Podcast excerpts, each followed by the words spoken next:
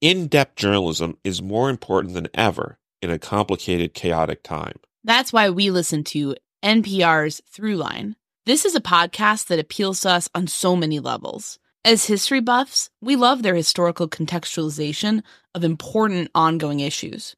As storytellers, we love the engaging way they approach and often humanize complicated tales. As news consumers who want to stay informed, we love the way they give the story behind the big stories of the day. We try to take a similar approach on the murder sheet, and we feel confident that our listeners would enjoy giving NPR's Throughline a try. We've been going through their entire backlog recently, listening to them as we drive to source meetings. One favorite of mine was their episode about Andrew Johnson's impeachment. Throughline's coverage didn't disappoint, delving in depth into one of history's worst U.S. presidents. They also did an episode which is rather pertinent to our work, and that was the one they did about the proliferation of conspiracy theories and how they've always been part of America's DNA. That's something I think about quite a lot, given the creep of misinformation and manipulation in online true crime spaces. NPR's Throughline is a source we trust. They're all about nuance and depth and unpacking the messiness behind outwardly simple stories. Go back in time, learn something new, emerge more knowledgeable about today's headlines. Listen now to Throughline from NPR, wherever you get your podcasts. Have you heard you can listen to your favorite gripping investigations ad free? Good news! With Amazon Music, you have access to the largest catalog of ad free top podcasts included with your Prime membership. To start listening, download the Amazon Music app for free or go to amazon.com slash ad free true crime. That's amazon.com slash ad free true crime to catch up on the latest episodes without the ads. Ophthalmologist Dr. Strauss has seen firsthand how the metaverse is helping surgeons practice the procedures to treat cataracts. Cataracts are the primary cause of avoidable blindness. He works with a virtual reality training platform developed by Fundamental VR and Orbis International to help surgeons develop the muscle memory they need. The result? More confident, capable surgeons. And even more importantly, Patients who can see. explore more stories like Dr. Strauss's at meta.com slash metaverse impact. Content warning. This episode contains discussion of rape, murder, and child abuse. The surprising thing is that almost everyone seemed to think Ginger Taylor was a pretty good mother to her boys, Jerry and Glenn. The social workers on the case commented more than once about how she had real concern for them and their welfare. The father of the boys, her ex husband Jerry Johnson, also praised her, writing in letters to the state that she was a wonderful mother to the boys and loved them above everything else. She was a very dedicated mother, and the boys came first with her. This makes it difficult to understand what happened. After she and Jerry Johnson divorced, Ginger, the daughter of an abusive father, married an abusive man. Her dad, Sherman McCrary, and her new husband, Carl Taylor, went on a multi state crime spree of robbery, rape, and murder. Ginger let them bring her and her boys along for the ride. We've told that story in the last few weeks on this program, and you can also hear about it on the new Wondery podcast, Families Who Kill The Donut Shop Murders. Even after it was all over, Jerry Johnson still tried to make excuses for the horror and dangers she had exposed her children to. It wasn't entirely her fault, he wrote to the state. She just had the misfortune of being the daughter of a bunch of kooks and marrying another kook. After she was arrested for her role in the crimes, her parental rights were terminated and her boys were sent into foster care. A few years later, Ginger reached out to the welfare department and asked to see her boys. The caseworker would later describe the encounter. Mrs. Taylor sounded very close to tears when she talked about Jerry and Glenn. She felt that she needed to see them to know they were all right. She understood they were well taken care of, but she stated that it was just not the same thing as seeing them and seeing that they were healthy and happy. She felt it necessary to convince me that she did love her children and was concerned about their welfare. The caseworker reminded her that her parental rights had been stripped from her, and so she could not be allowed to see her sons. And Ginger was also given a bit of news. Her boys would soon be leaving foster care to be formally adopted by a new family. Ginger got the hint. She did not contact the welfare department again. She would end up seeing her boys again. Years later, as an adult, her son Jerry would track her down. We'll have the story of their reunion and much more just ahead.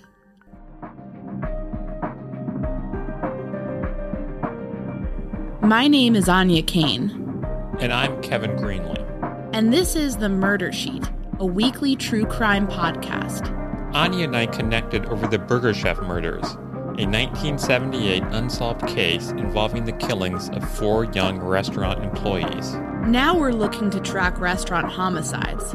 To help us understand the patterns of these crimes, we created a spreadsheet of nearly a thousand eatery related killings, the Murder Sheet. We'll be drawing on that data throughout season one to give you a deep dive into undercovered crimes. We're the Murder Sheet, and this is the Donut Shop Killers, the Fallout.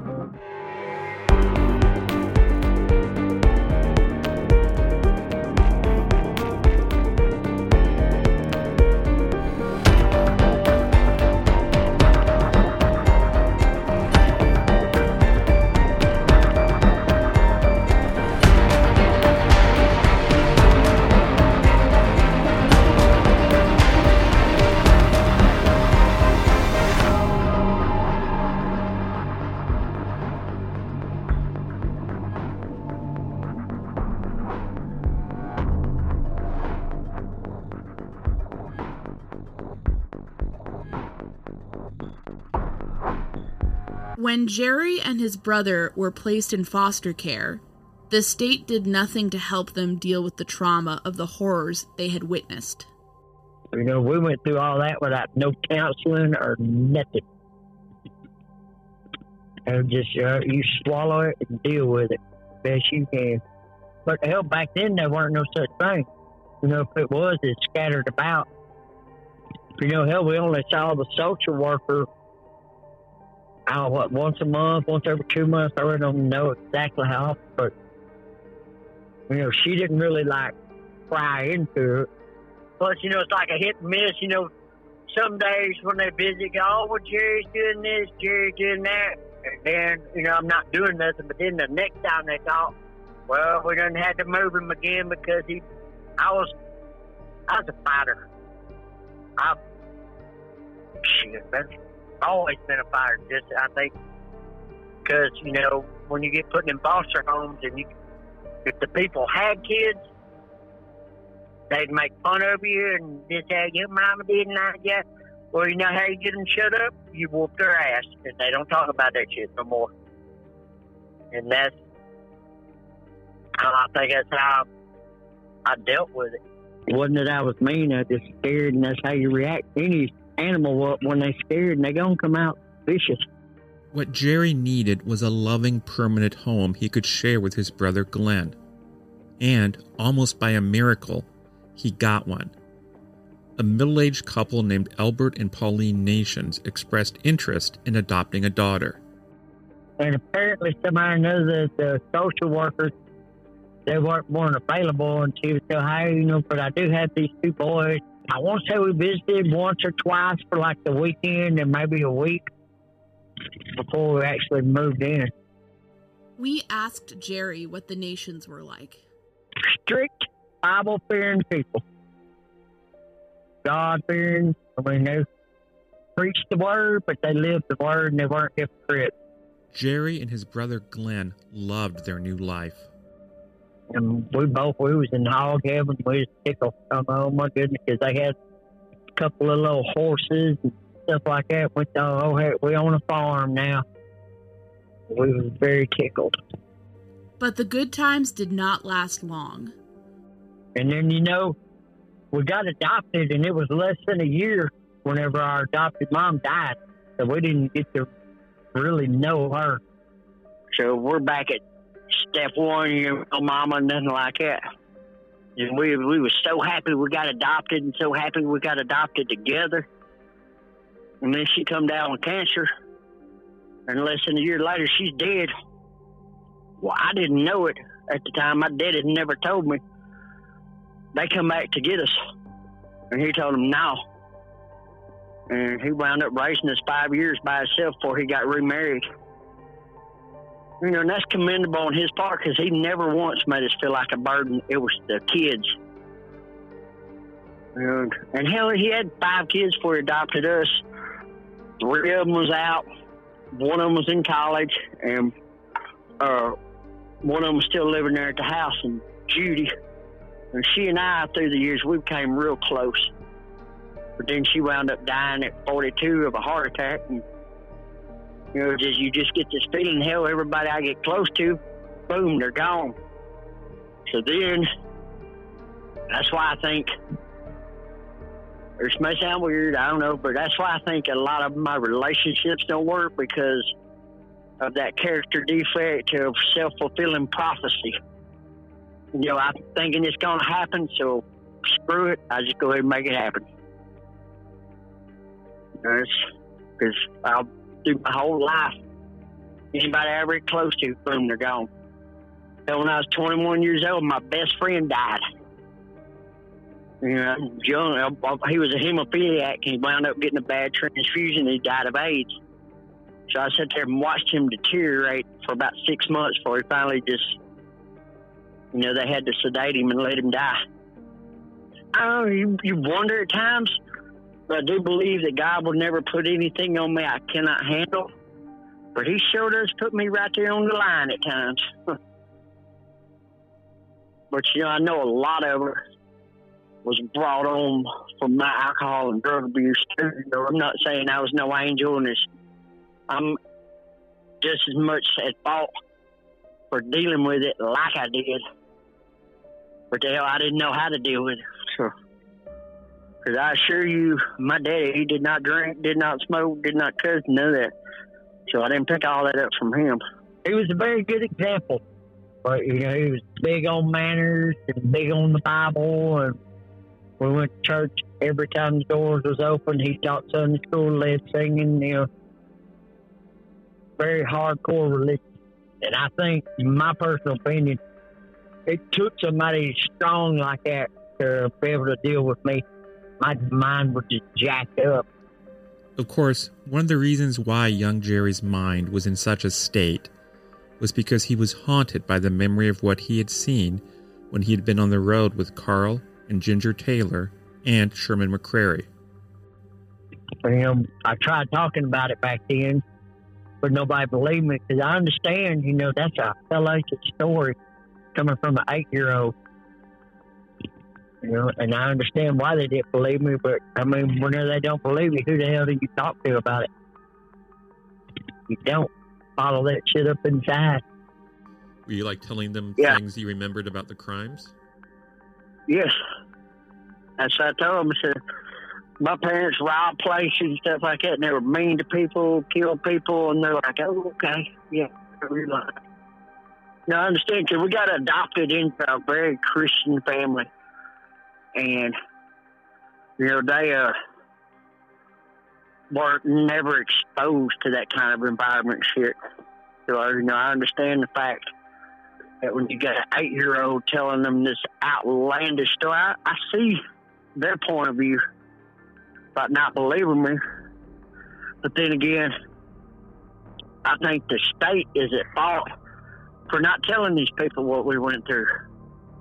Me and my brother both had night terrors up into our teens. You know, this, there's, uh, that was dealing with all that shit was hard to deal with. I think that's where the alcohol and drug abuse came in because if we can't deal with it, let's just cover it up. Once I tried it and seen the relief, you know, that the alcohol it's a release, you know, get my mind on somewhere else that was. Mm. And then, you know, with the alcohol, we used to like to get drunk and go fight. You know, we go to the bars, find some big guy, get in a fight with him, just to, I don't know. I guess that's just part of being alcohol. Sometimes, Jerry admits, he took things too far. Know, there's times I took it to extremes. Like one time I got in a fight with these two cops. And I'm not a big guy. I'm 5'10. Back then I was probably 160, 170 pounds. But I wore both their butts out bad, bad, bad. If I hadn't had a good lawyer, I'd been to the penitentiary real, a lot sooner. My biggest thing, especially when I was in prison, these big guys that would try to bully me, I used to love punking them out in front of everybody. I'd beat them damn near unconscious. Now, don't get me wrong, there's a couple times we got in a big old bar fight there in Longview one time, and I lost. I was trying to fight these three dudes, and I woke up in my ICU. Didn't know how I got there. Oh, jeez. Yeah, that sucked. I couldn't broke some ribs that they stomped the shit out of me. You talking about hating to sneeze? Oh my god! Broke ribs still on you quick. Getting into fights wasn't Jerry's only risky activity. He also rode bulls. I, I rode them bulls for eleven years. Wow. I love that. In fact, I've got on a little old steer about five years ago just for shits and giggles, and got my little old ass over real quick. To us, Jerry seemed very different from the man he said he used to be. We wondered what was behind the change. What did you what did make you turn your life around? Because you said at one point you were kind of wild and you don't seem wild now. So how did you change?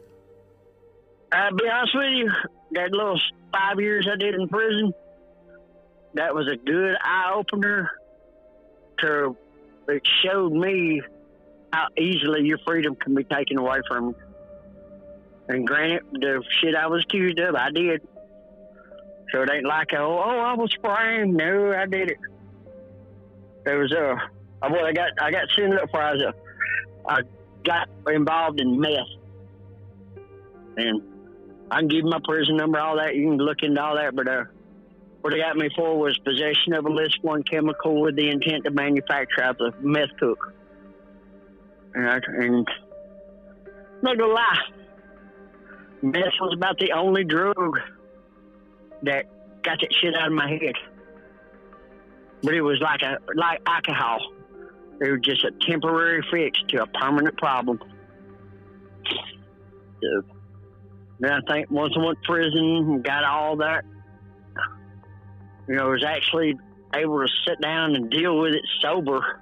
That's what really helped me settle down and realize, you know, I don't think it was during the wild days. I didn't want to like kill myself or anything like that, but I was tired of living. If that makes any sense, Yeah, it does. It does. Yeah. you know, because you just it's a turmoil and that going through life feeling like you're a burden on people. People don't want you and stuff like that. I think that that had a big impact on my relationships, stuff like that. I'm not good at relationships, and about the only good relationship I've been able to maintain and hold is with my brother and my son. And just other than that, like wives, I've had a few wives, a few live-ins. I just, uh, I think that has a lot to do with it. Uh, maybe when I, you know, I thought about doing the counseling thing and stuff like that, but I just never followed through with it. Just, you know, that's Do you think it would help I you if you understand. Yeah, I know it would.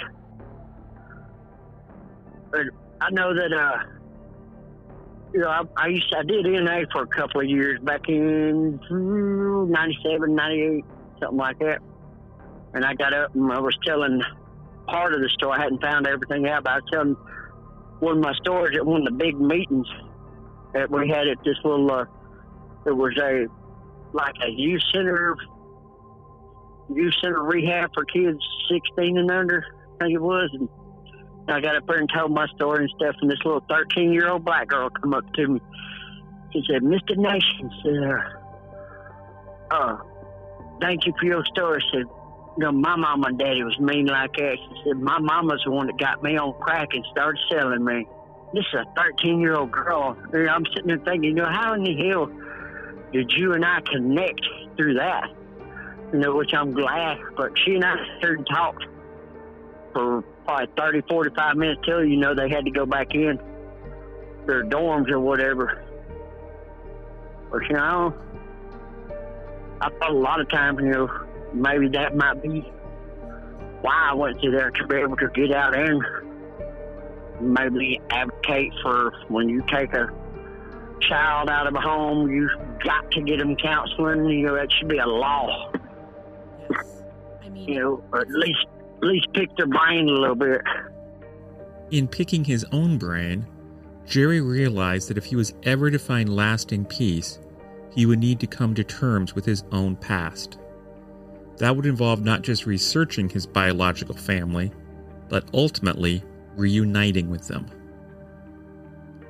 Mysteries are at the heart of everything we do here on the Murder Sheet. But sometimes it's more fun to dive into a fictional caper. That's why we love the free to download hidden object game, June's Journey. This game is our daily escape from waiting around in line, getting stuck on hold, and just general doldrums. It is great to be able to just knock out a few levels here and there. You get to discover your inner sleuth and sharpen your observational skills by finding clues hidden in each level. Plus, it's like dropping straight into your own cozy mystery novel. You play as June Parker, an amateur detective with a nose for trouble. You get to tackle all kinds of bizarre crimes across a series of elegant and memorable locales. Also, you have a side hustle decorating your own island estate. I love that. I bought a swan pond. She really did. Download this game for a built in work break. It's a great mental health boost that makes you feel accomplished before you get back to tackling whatever task you have at hand. And remember, when you support our advertisers, you're supporting our show. June needs your help, detective. Download June's Journey for free today on iOS and Android.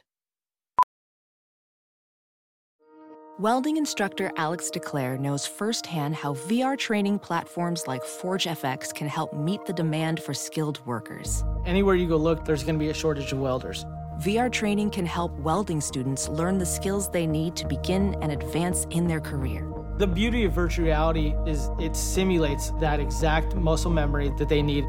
Explore more stories like Alex's at meta.com slash metaverse impact.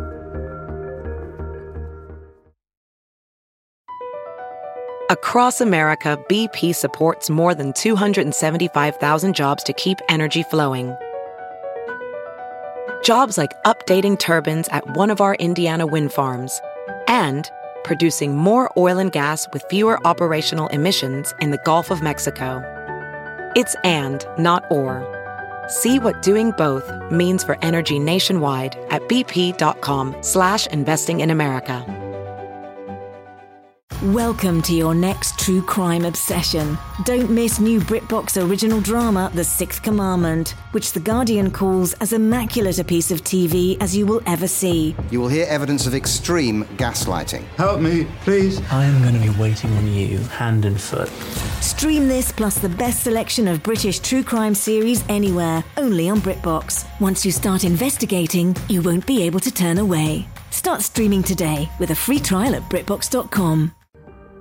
For Jerry and his brother Glenn, the process would begin with a visit to the man who had adopted them so many years before.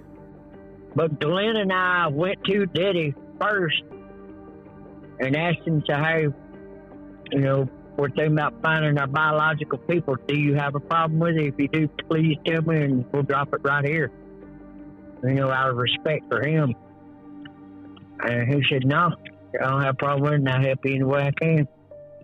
He said, but I don't know a whole lot. Even with his adoptive father's support, the process would be long. Is that is that whenever I started looking, you know, we had to file for the adoption papers, and Texas is closed uh, adoption, so we had to wait. When I filed for them, I had to wait like a calendar year, and I done forgot about them. And they showed up that day, and I was like, "Ooh, crap!" It's like you know that deja vu shit. It just made me say I wound up quitting the job down there, and went back to Texas. It's like everything just snowballed. It just started happening, happening, happening. Finally, I had to back off a little bit because I couldn't handle it.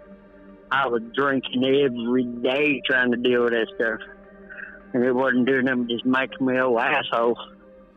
Jerry also discovered that a book had been written about his family's case Death Roads The Story of the Donut Shop Killers by Orville Trainer.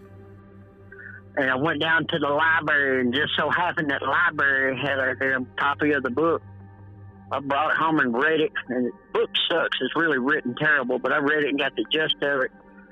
And I had to go in there, and as I started reading it and stuff started coming back and stuff, I had to go in there and throw up. That just was too much to handle to, at one time because I'd had it blocked out so long. As painful as it was, having the book and the adoption records did give Jerry a chance to do something he must have dreamed of for a very long time. I went around to a few of the people that told me I'd lie when I was a kid, and I throwed the book, my papers down, and said, I told you so. And all I got was, I'm so sorry. I don't I understand why you didn't believe me, but I told you. Now it was time to take the next step to track down his biological parents. He started searching for his father first. You know, my biological dad is Jerry Johnson, and I I knew he was from around the Dallas area, so I went looking for him first. But I didn't realize how common the name Jerry Johnson is, and I asked, I told the phone company what I was doing, and they sent me uh, six of them computer pages full of Jerry Johnsons and Jerry L. Johnsons in the Dallas Fort Worth area. So, I mean, you're looking at at least a thousand names. I like thinking, holy shit. So I gave up on that idea. He had a bit more luck when it came time to look for his mother, Ginger. He located a woman in Dallas who had a family name he recognized. He reached out to her and it just so happened to be Ginger's cousin. And she said, "Oh my goodness, yada yada yada," and uh, she gave me Ginger's phone number and uh, address and stuff. And I waited a couple days because, you know, hell, I'm. I found like quick, quick within. From time I got my records, I'd say maybe two to three weeks later, I'd found her. You know, now I called her up and Hi, is this Ginger? She said, yeah. I said, uh, on July 22nd of 67, did you have a little boy named Jerry? She said, yes, I did. I said, well, you talking to him? And she, you could hear her crying in the background and stuff. And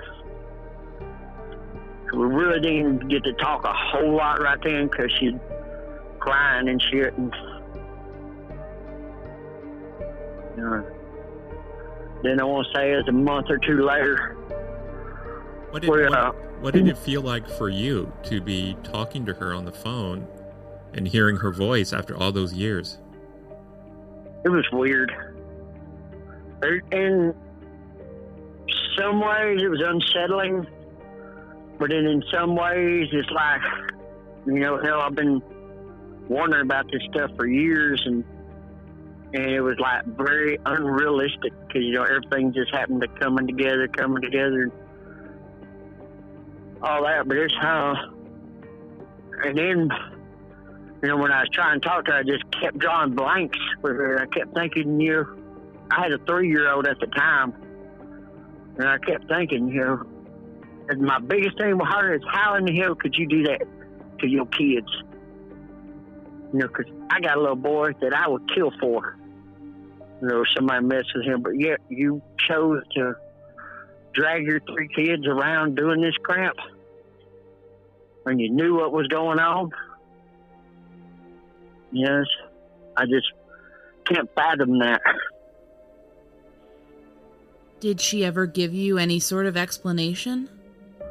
Never. In fact, uh, Glenn was living up here in South Carolina. I was in Florida. He flew down there, and we got on a plane and flew to Oklahoma and uh, to meet her and stuff. And Glenn don't remember, you know, he was what maybe not quite three when we got took away. He don't remember a whole lot about it, but we was walking down to the airport and her and Tammy walked by. And I told Glenn, I said, "Hey, there's your mama right there." But I remember, I mean, it was like she looked the same 25 years later to me. You know, and I. I said, "There's your mama." And then I hollered her name out, and she turned around and looked at me, and her and Tammy both, oh, look, yeah, oh my God, Glenn. Know, it was, that was weird. It might be your mama or whatever, or your egg donor. She ain't my mama. She's my egg donor, but you don't know these people from jack shit. You know what I mean? That's, uh, definitely different. Yeah, what was it like to see her again? Uh, I don't know. In a way, it was kind of like a, you know, you're anxious, hey, you know, finally get to see you, yada yada. But then in a way, you still got that resentment there because you, you, know, you realize my deal is, you know, y'all sure you went to jail five years, big deal. You know, you don't realize the hell that you put me and Glenn through by what the hell you were doing. Did you ever tell, after you reconnected, did you ever tell Ginger about how you felt? No, because once uh, we went out, we went visiting and stuff, and everybody was all the way around, so I didn't want to like get on her ass or nothing. Because you know, bad as I hate to say, I hate to say we was raised, you know, Christian family, respect, respect, and I be wanting to like talk trash to her, but then I, then I, daddy would be mad if, you know, if I talked trash to woman, mama or not. He just wasn't like that. But uh, I just then we just never really talked about it. And then I want to say around Christmas time that year, I flew out to California where they're at, and uh I stayed nine days, but after the second day, I stayed a couple days at Ginger's house. And finally, it just got to me. I said, look, I'm not staying here no more. I'm either finna fly back to Texas or uh, I'll go stay with Tammy. Because Tammy stayed there in Ventura, next little town over. So I wound up staying the last week with uh, Tammy, our last seven days. And I really didn't say a whole lot to Ginger. I really just then after that, I just quit having some. I quit having anything to do with her. I know I was raised to forgive, but that's hard. And I know it's probably selfish on my part that I still hold a little resentment. You know, I feel being of the Christian faith, I feel like I should forgive because I've been forgiven, but how do you how do you forgive somebody over that? She was your mother. She yeah. was supposed to protect you. You're right. That's why I said I got them two boys, and them boys bigger than I am now. But to this day, if any one of them mess with them, God help their soul. You know, that's our job as parents to protect our babies. And she's allowing this kind of stuff to happen. You know, I just I don't fathom that. What was uh, Ginger's life like when you met her? Like, where was she living and what was she doing? She was living in Santa Barbara. Uh, she was married, and they lived in a little old, was a shack-looking thing, like one of them old shotgun houses. I don't know if y'all got them where y'all live at, but around Texas, they had them little row of houses where the, they basically look like a trailer house, but they're out of wood. They're actually a house, a skinny house. But anyhow, when I went out there to meet him,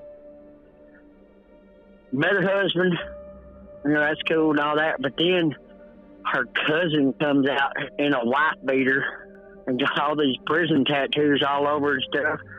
Well, then this other little skinny, crack-headed looking woman comes walking out behind her, and apparently that's her girlfriend or whatever. I ain't used to this. I'm sitting thinking, holy shit, I'm a, I'm cross country from my people, and I'm into this. yeah. yeah, I didn't like it. So after the second day, I didn't look. I'm not staying here. I either go back to Texas or let me go to Tammy's. What what's her personality like, Ginger's? Like is she like what is she like I mean, how does she come across? She's quiet. I don't know. I mean, I've got pictures of where we met her and all that stuff. And I don't know. I want to feel like it was quiet from remorse. But then again, I don't know.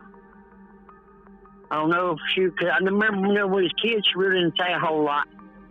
But then, but I see why, because like, oh, beat the shit out of her and she didn't want to talk. But she was just quiet a few times. I'd look, I want to say something, but you know, got the whole room is filled up with Chelsea, Dan, Tammy, Carlene, everybody. And I just didn't feel comfortable, you know, just blurting, hi, hey, tell me what the hell happened. You know, but I did do this while, while I was in California. Tammy's husband, uh, he carried me, you know, that uh, Giordano's, you know, where they did the uh, robbery and right. Carl come out and shot the cop in the head. This is crazy shit right here. I he carried me to that store, and I tried walking through it. You know, like the book depicts how the crime went down, but it's been changed up a lot. This is what's crazy. Ginger was over the deli in that store. Oh my god. She was the deli manager for that store. Now, what the hell? That's amazing. I mean, why would you do that? And then, uh, yeah, that's what I thought. I said that right there. That is not right. That is not right. I don't care what you say. That is not right.